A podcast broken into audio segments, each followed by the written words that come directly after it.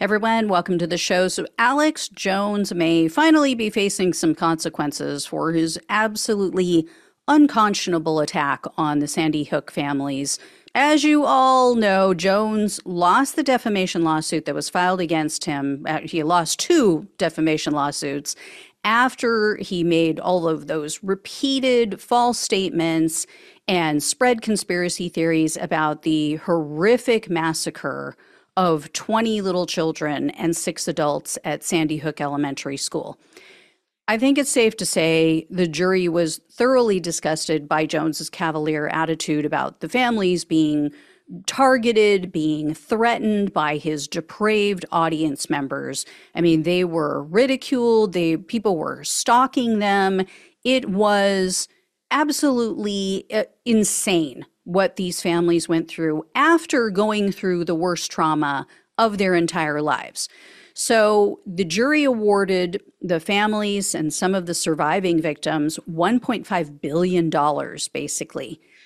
Well, Jones has continued to live an extravagant lifestyle. He has not even attempted to pay them a single dime.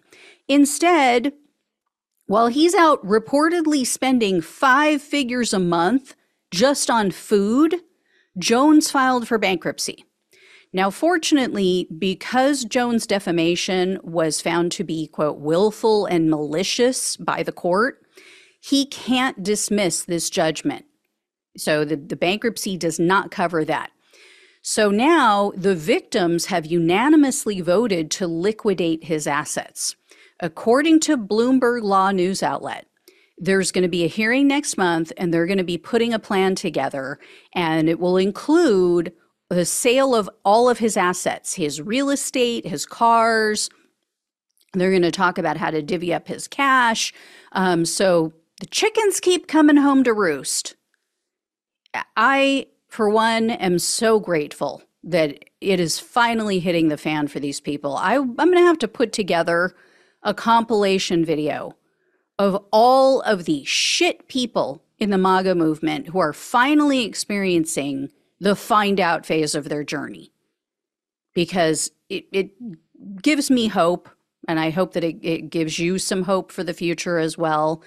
Um, but yeah, what these families went through, I mean, no amount of money could ever help them to, to you know, feel better, to not feel that tremendous loss that they're going to experience for the rest of their lives. I'm sure they would give back that uh, one point five billion and then some, oh, ten times over, to have their child back or their loved one back. So what he did was despicable. He is a vile, vile excuse for a human being. So anyway, I will let you know how this all unfolds, how this all shakes out. Thank you all so much for watching and listening. Please like, please share, and subscribe to the channel. Love you all. Take care. Talk with you soon.